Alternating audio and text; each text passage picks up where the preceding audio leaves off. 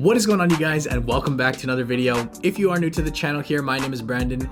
Last week, I posted a video titled 3 TSX stocks to buy for the long term, and it really seemed like you guys enjoyed that one. Today, I'm gonna come back with 2 additional TSX or Canadian traded stocks to buy.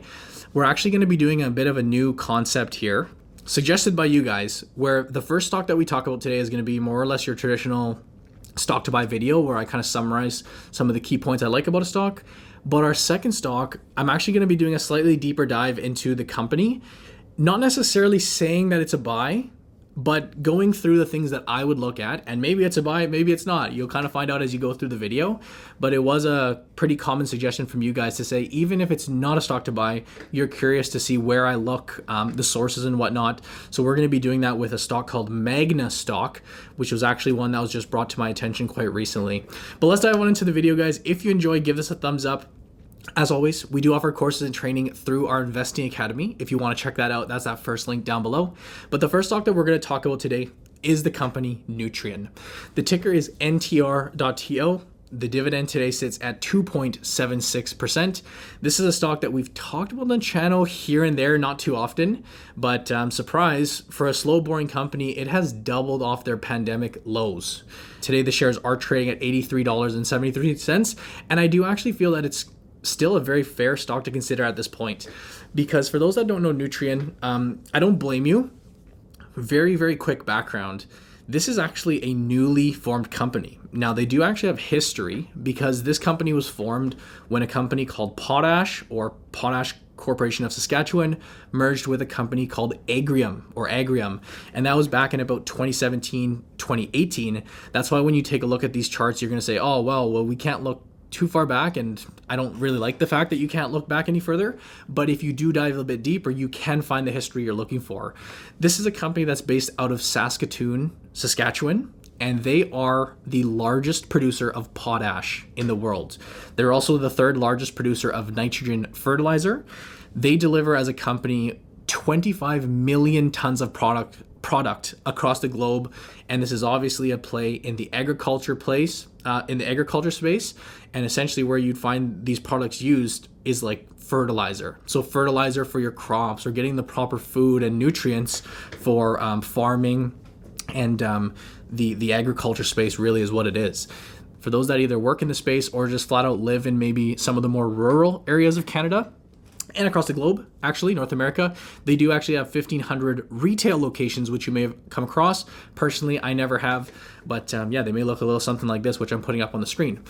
And I want to start this conversation today talking about an overall look on commodities. And I came across this chart, and this isn't necessarily potash in particular, but this is just a commodity index versus the S&P. And the title of this chart says, "Equities are expensive, commodities are cheap." And what I'd like to mention about this chart in particular is that I think it can be a little bit misleading. At first glance, you say, wow, commodities may be showing some value. There may be some good opportunities here. And yeah, I mean, if you actually factor that into the S&P, which is really driven by a lot of our big tech stocks, and they've performed oh so well, in relation, you are going to see that difference. There is going to be quite a big difference, but nevertheless, particularly focused in the potash industry, which is what we're going to talk about today, I do think that we are seeing a bit of a turnaround, a bit of a recovery. And this is a recovery that's been really in the making for a number of years. Going back a decade, there's been a very big slump in this particular commodity price.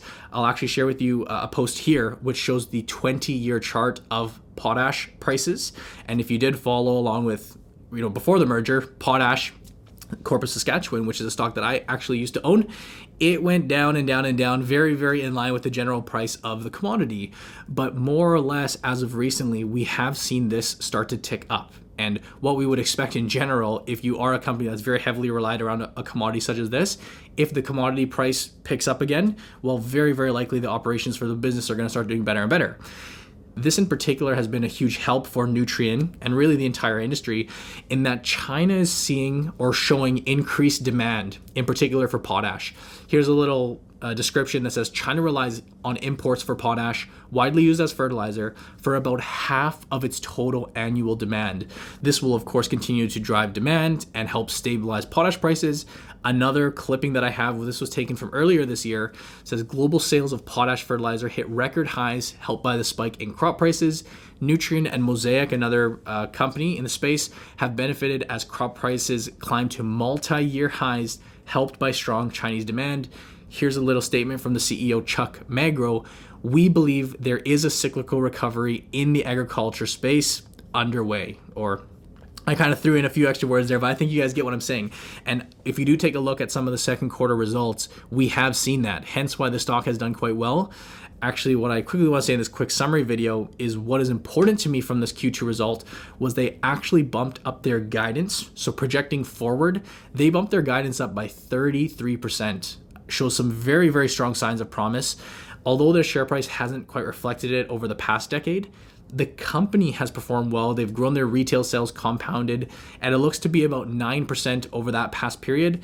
And although we have kind of highlighted China as showing the strong demand, understand that there is still much more to this company than China. That's one aspect of where they serve and deliver product, but there is still demand globally in other areas, such as India being a smaller component, North America and Latin America, but especially over in Asia and India, these agriculture spaces are just massive, and the need for fertilizer, the need for crops isn't going away anytime soon. Let's take a moment to talk about the dividend, because that's a big component of this business. The quarterly dividend with Nutrien today is at $0.46 USD.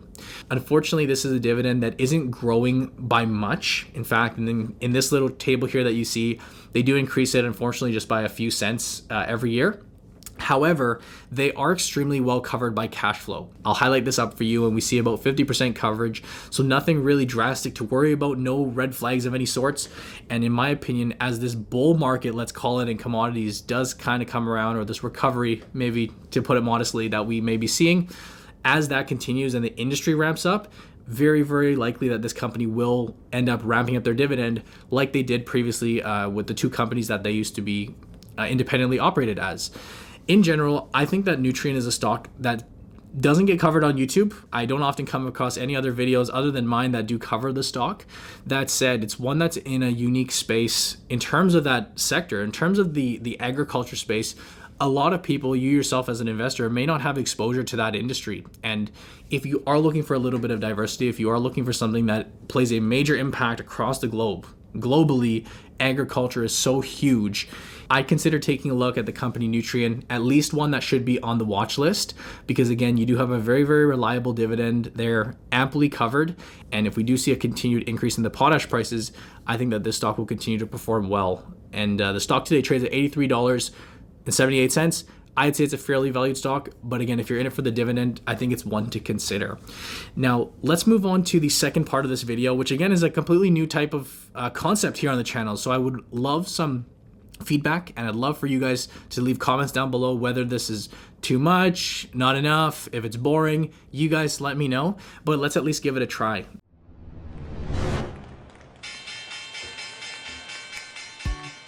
Hey everybody, it's Brandon here. I'd like to interrupt today's episode very briefly to remind you that if you're looking for more training in the Canadian stock market, don't hesitate to check out our Investing Academy. You can join our private membership group and get access to our top stock picks, trade calls, portfolio insights, and a variety of tools that are helping our members all across the country better their own investing journeys. All it takes is one great stock idea or tip, and that alone can cover years and years of your subscription to our membership group. If you're looking for some additional video training to broaden your knowledge and expand your understanding of the stock market in Canada, we do of course offer a fully video online training program where you can learn from the comfort of your home amongst a variety of students across the country. Both of these products can be found at www.theinvestingacademy.ca, where you can sign up for them online or schedule a call with us to learn more. Now back to our scheduled episode. Earlier, actually this morning, I got a question from one of our students, so shout out to Liam, who asked me my thoughts on Magna International stock. This is a stock that trades under the ticker MG. Its dividend today is a 2.22% yield, and it trades for $99.25 Canadian.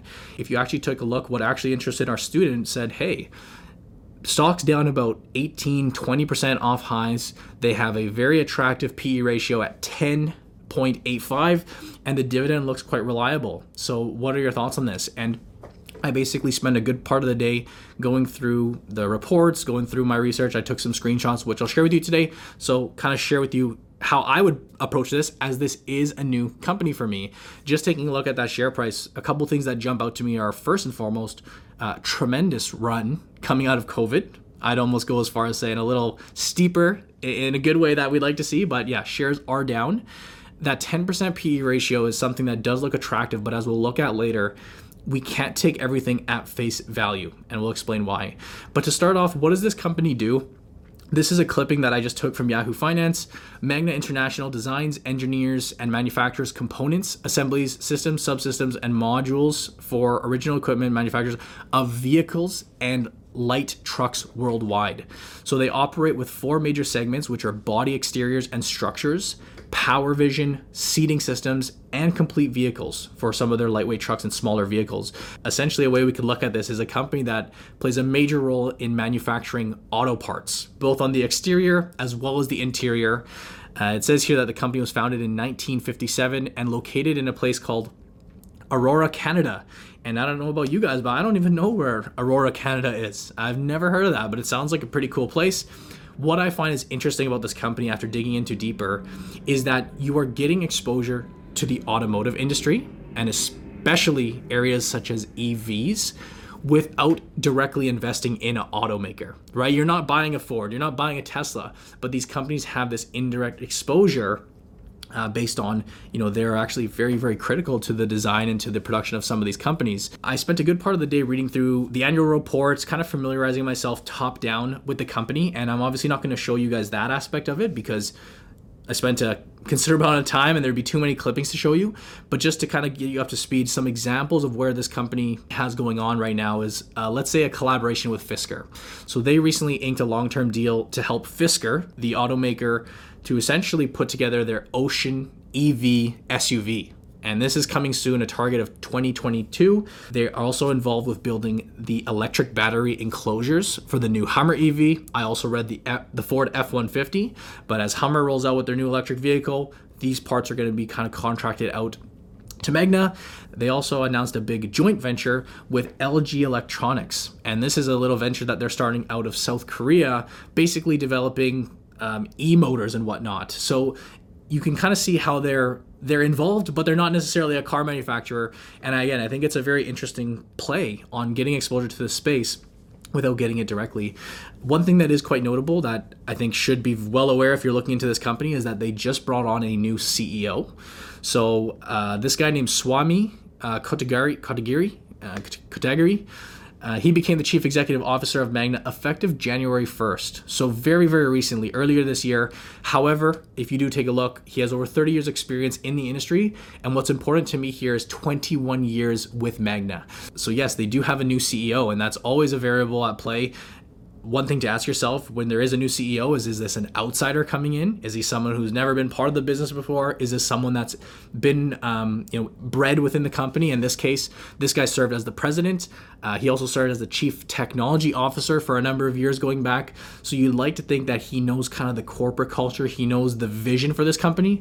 That's often something that I like to see when someone does step in, they have the same outlook for the company as well. But still something to consider. Last but not least, before we dive into some numbers, this was the only visual chart that I found. Unfortunately, it's back from 2019, but nevertheless, you'll still get a good idea from an overview of how their business works. Clearly, the parts and structures, or building parts and structures, is their largest component. So that's literally like building the frames and whatnot. Secondarily, you have power and vision, and then complete vehicles as well as seating systems, kind of around the same ballpark. And then to look at the geographical segment, primarily doing business in North America and Europe. So about half of their sales come from North America. A little bit smaller than that comes from Europe. I believe it's actually about 44% after looking into it deeper.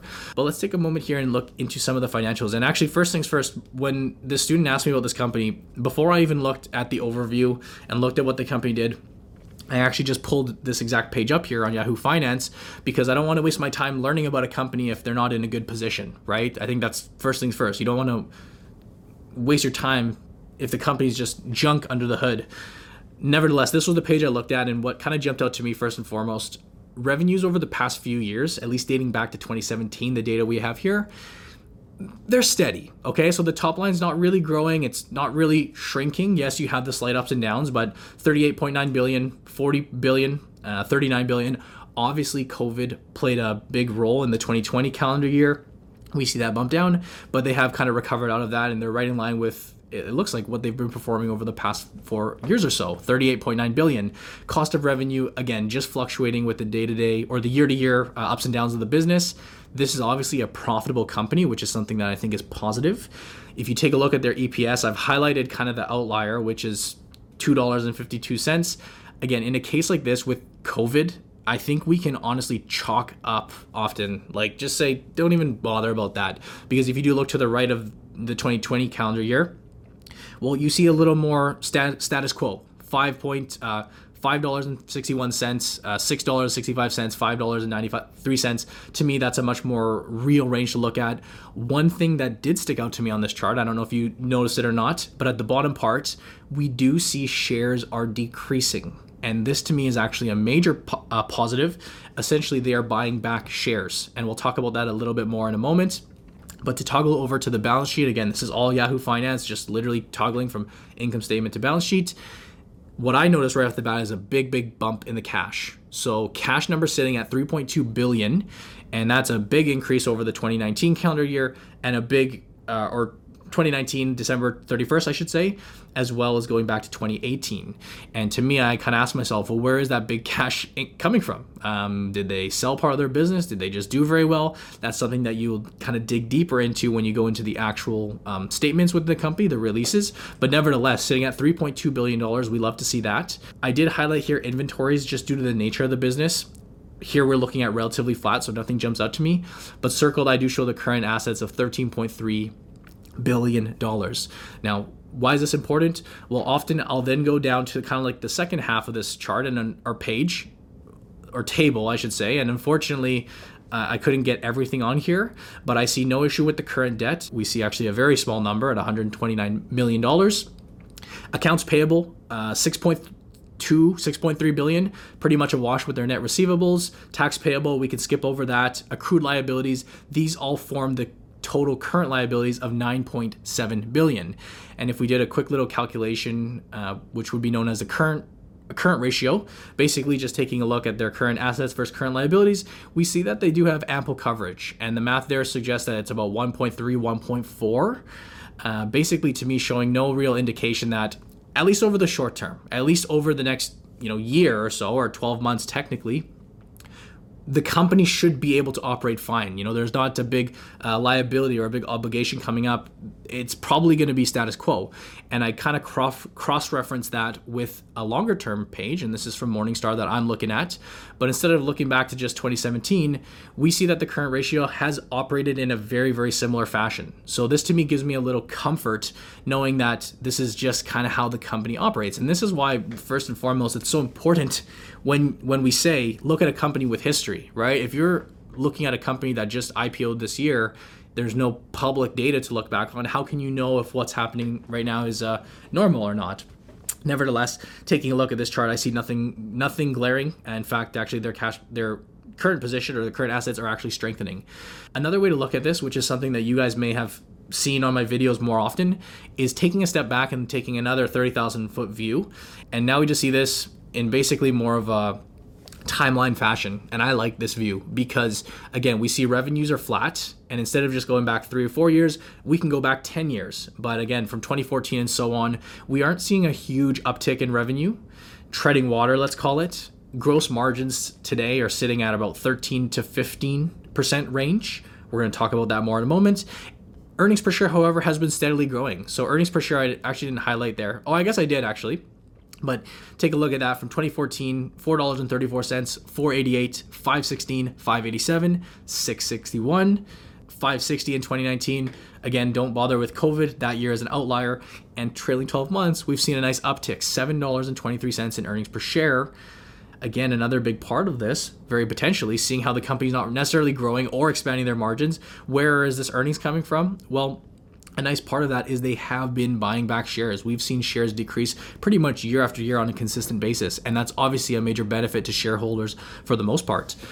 Dividends as well, I have highlighted, but we do have a section on dividends, which we'll talk about, but we can see this on an annual basis, how much dividends they're paying out in US dollars, and as well, the payout ratio seems very, very fair, basically hovering around 20%, other than the COVID year where it spiked up to 104%. Lastly, over the past few years, if you scroll down to the bottom of this page, we've seen cash flow increasing, which is always something that we want to see as an investor. Now we'll jump back to Yahoo Finance, because this is something that some people care for, some people don't. But what I tend to look at is seeing that this company is not necessarily a heavily covered stock. In terms of the number of analysts, keep in mind the stock is a $29 billion market cap, so not like the major mega caps that we often cover, but it's also not a tiny company. $29 billion, it's just something to consider. And some of these analyst projections can be good to look at just to give us a slight idea of what the expectations is on Wall Street looking, let's say, a year out. In this case, if we go down to the bottom, we see revenue estimates current year sitting at $49.606 billion in the current year. Well, they're expecting that, or projecting that, to grow by $5 billion over the next year, 2022, this representing a sales growth of about 11.40%. On the earnings side, again, current estimates, we're also seeing growth in the earnings per share. For the fiscal year 2021, we have $8.51 on an EPS basis, projecting out next year in 2022, $11.06. And again, this could be a measure of a result of buying back shares and the company operating better. But that's something that I think is, it does give you a little bit of insight into, the company hasn't necessarily been growing previously, but they are expecting to see numbers increase coming in the following year. Bit of a positive. Now, it is important to obviously look at the negatives too, right? It's very, very exciting when you come across a new stock to just pick out all of the exciting parts and the positives, and that's fine, but you have to look at the negatives. And this is not necessarily a negative per se, maybe a minor negative, but it's just something to be aware about. And it's due to the nature of this business, really. The company, in my opinion, does have relatively thin margins. That's just the type of company it is. Gross margins are at about 13 to 15, if I were to just do a rough ballpark kind of estimation there, based on just kind of looking at it. Now, of course, that's not what they're pulling in at the end of the day. That's gross margins. That's just on the sale of their product or service. Taking a look at that middle line that you see kind of in the middle of your page, this is, of course, your operating margin.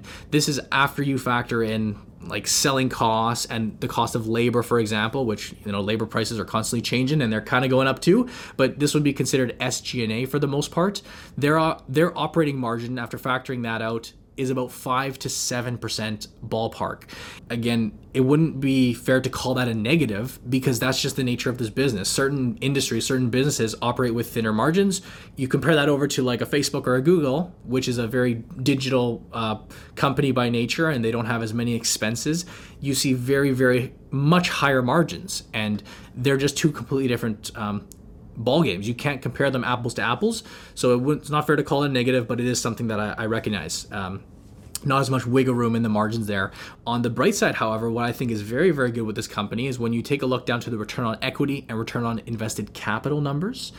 We're seeing these percentages up roughly in the 20% range for return on equity, maybe 18, 19 if I'm being a little bit generous. Return on invested capital, again, very high double digits, and often investors will like to see that above maybe 10 or 15%. In this case, I think they're right in line with that. Let's take a moment to talk about the dividends. And this company pays a dividend of 43 cents per share.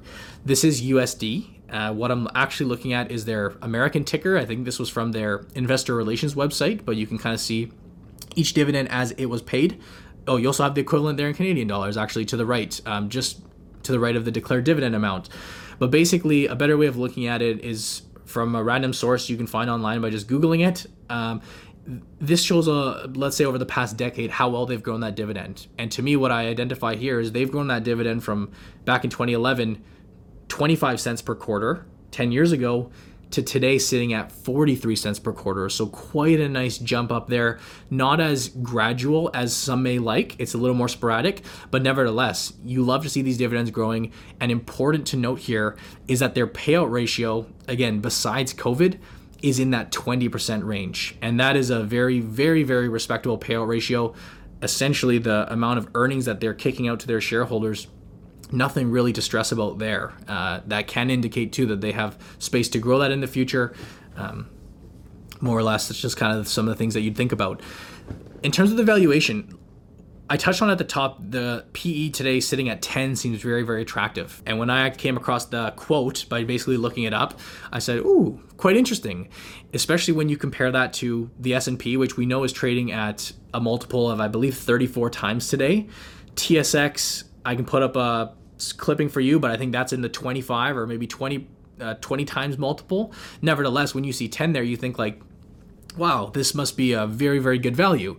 And again, I think by diving a little bit deeper into it, you may learn that that's actually not the case. You don't want to just take everything at face value because you can't compare apples to apples.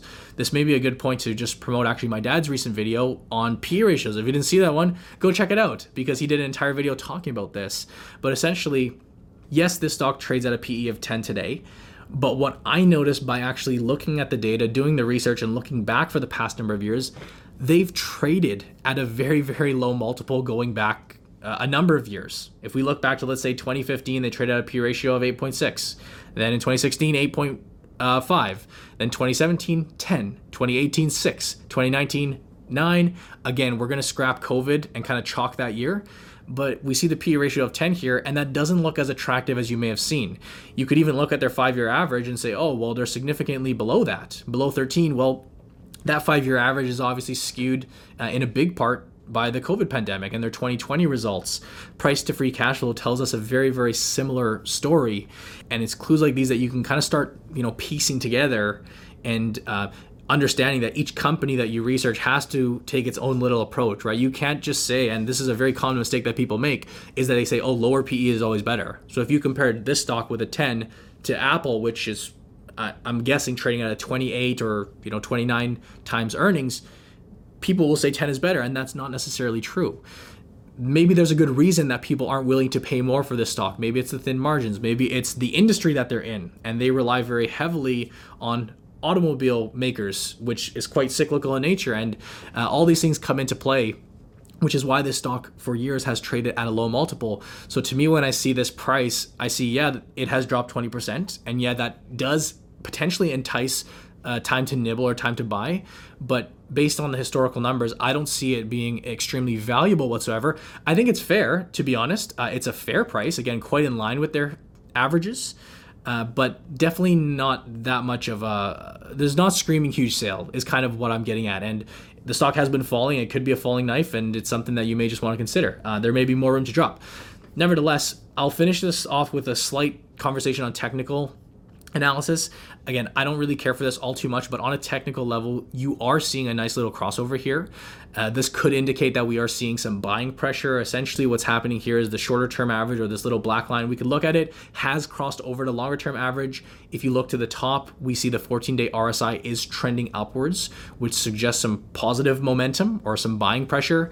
Again, to me, it's not something that I would look at all too much, but again, that can be a part that you decide and you say, oh, maybe the stock is forming a bit of a bottom. Maybe this is where it's time to buy in. For me personally, the takeaway is that I like to look at these numbers first, right? It's obviously very important to understand the business, but with a new company that comes across my radar like this, why would I spend hours and hours or even a number of days, learning the nuances of the business if the numbers don't make sense? In Magna's case, I don't think that they don't make sense. I think that's actually a fair buy. If you're someone that really likes the company and if it's a space that you really want to be in, I think that it's trading at a fair range. I think that the dividend shows ample coverage. Again, a very low payout ratio, which I think is quite attractive. And if you were investing in this stock for the dividend, I'd like to think that that's a very, very safe dividend. Again, the yield today is only 2.2%, so it's nothing crazy. But in general, I didn't see any major red flags with the stock. That said, based on those averages, it's also not showing extreme value. So it's kind of one that for me, I definitely sit out on.